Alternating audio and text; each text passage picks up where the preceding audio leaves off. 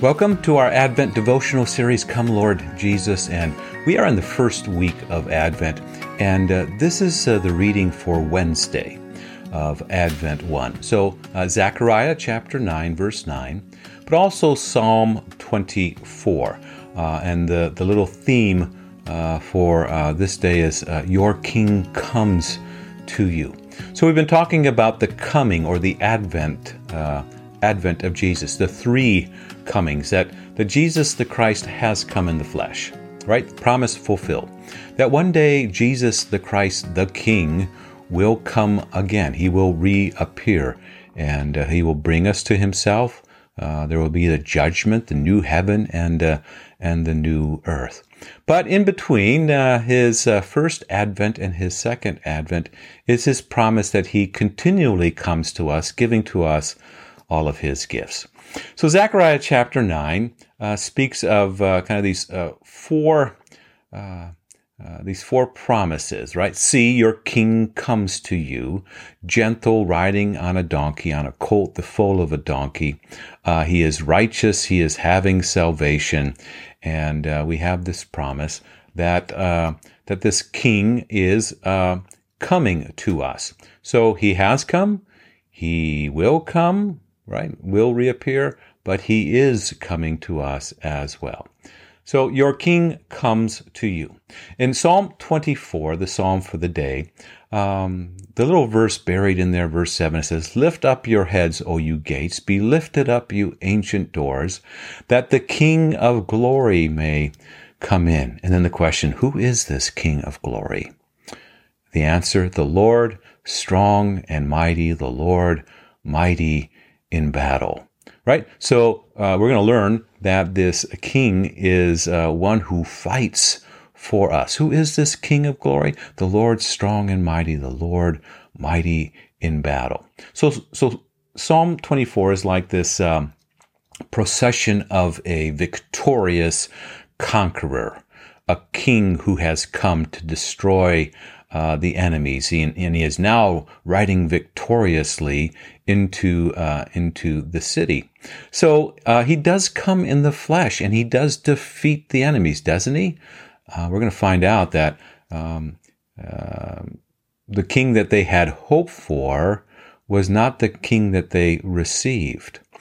The one that took on human flesh didn't want to come with physical swords right, and an army, but rather with the sword of the Spirit and all of the gifts that come from the Word of God. And therefore, the enemies are not flesh and blood, but the enemies are that unholy trinity the devil, the world, and our own sinful flesh. Who is this King of glory? Well, he is the one who defeats sin by going to the cross, paying the wage for us.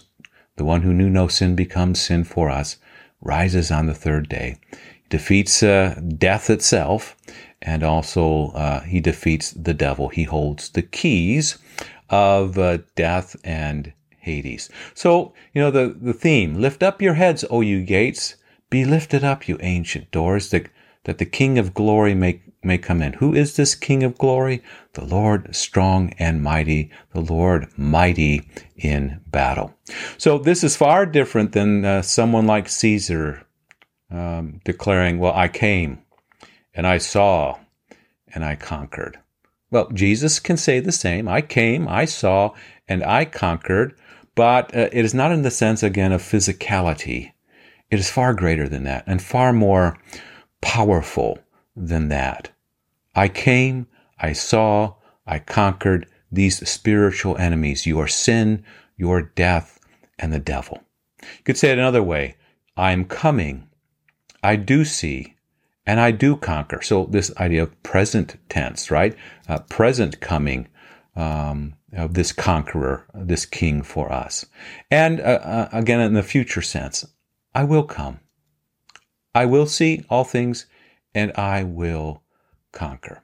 So kingdom of power, kingdom of grace, kingdom of of glory. This kingdom of power uh, is the sense that, as Jesus uh, says in Matthew 28, all authority in heaven and earth has been given to me. Therefore, go make disciples of all nations. All things are under his feet. All authority over all things, in all places, all of the time. That's his kingdom of power. His kingdom of grace is where he rules and he reigns over sin, uh, over death, over the devil, and through the gospel, not through physical swords and spears, but through the sword of the Spirit, uh, he gives to his church the gifts, the gifts to fight the enemies. And in Matthew chapter 16, uh, the church is given the keys of the kingdom of heaven. And it says, Jesus says, I will build my church, the gates of Hades or hell would not prevail against it. So this kingdom of grace, the sword of the Spirit, and the promised kingdom of glory, that one day we will be with him forever. He shall live, he shall reign forever and ever. He does, does so right now. But one day we also will be brought to him. And as Revelation chapter 21 speaks of, it says, At that time there will be no more, no more enemies, no more sin, no more death, no more fear uh, or attack of the devil. So when we pray, Thy kingdom come in the Lord's Prayer, isn't that a, a wonderful way to speak uh, during this Advent season? Uh, Martin Luther says it this way in his little meaning to the this petition in his small catechism. He says, "Well, the kingdom of come, the kingdom uh, uh, of God comes. What does this mean? Well, give us uh, the Holy Spirit. He gives us the Holy Spirit that we may lead a godly life here in time and hereafter in eternity." So again, always these uh, three Advent comings. Christ has come, Jesus uh, will come, and Jesus is continually coming to us. We repent, we receive, we rejoice, we repeat. And uh, so this uh, this uh, reading for uh, Wednesday in this first week of Advent is Zechariah 9 9 and Psalm 24.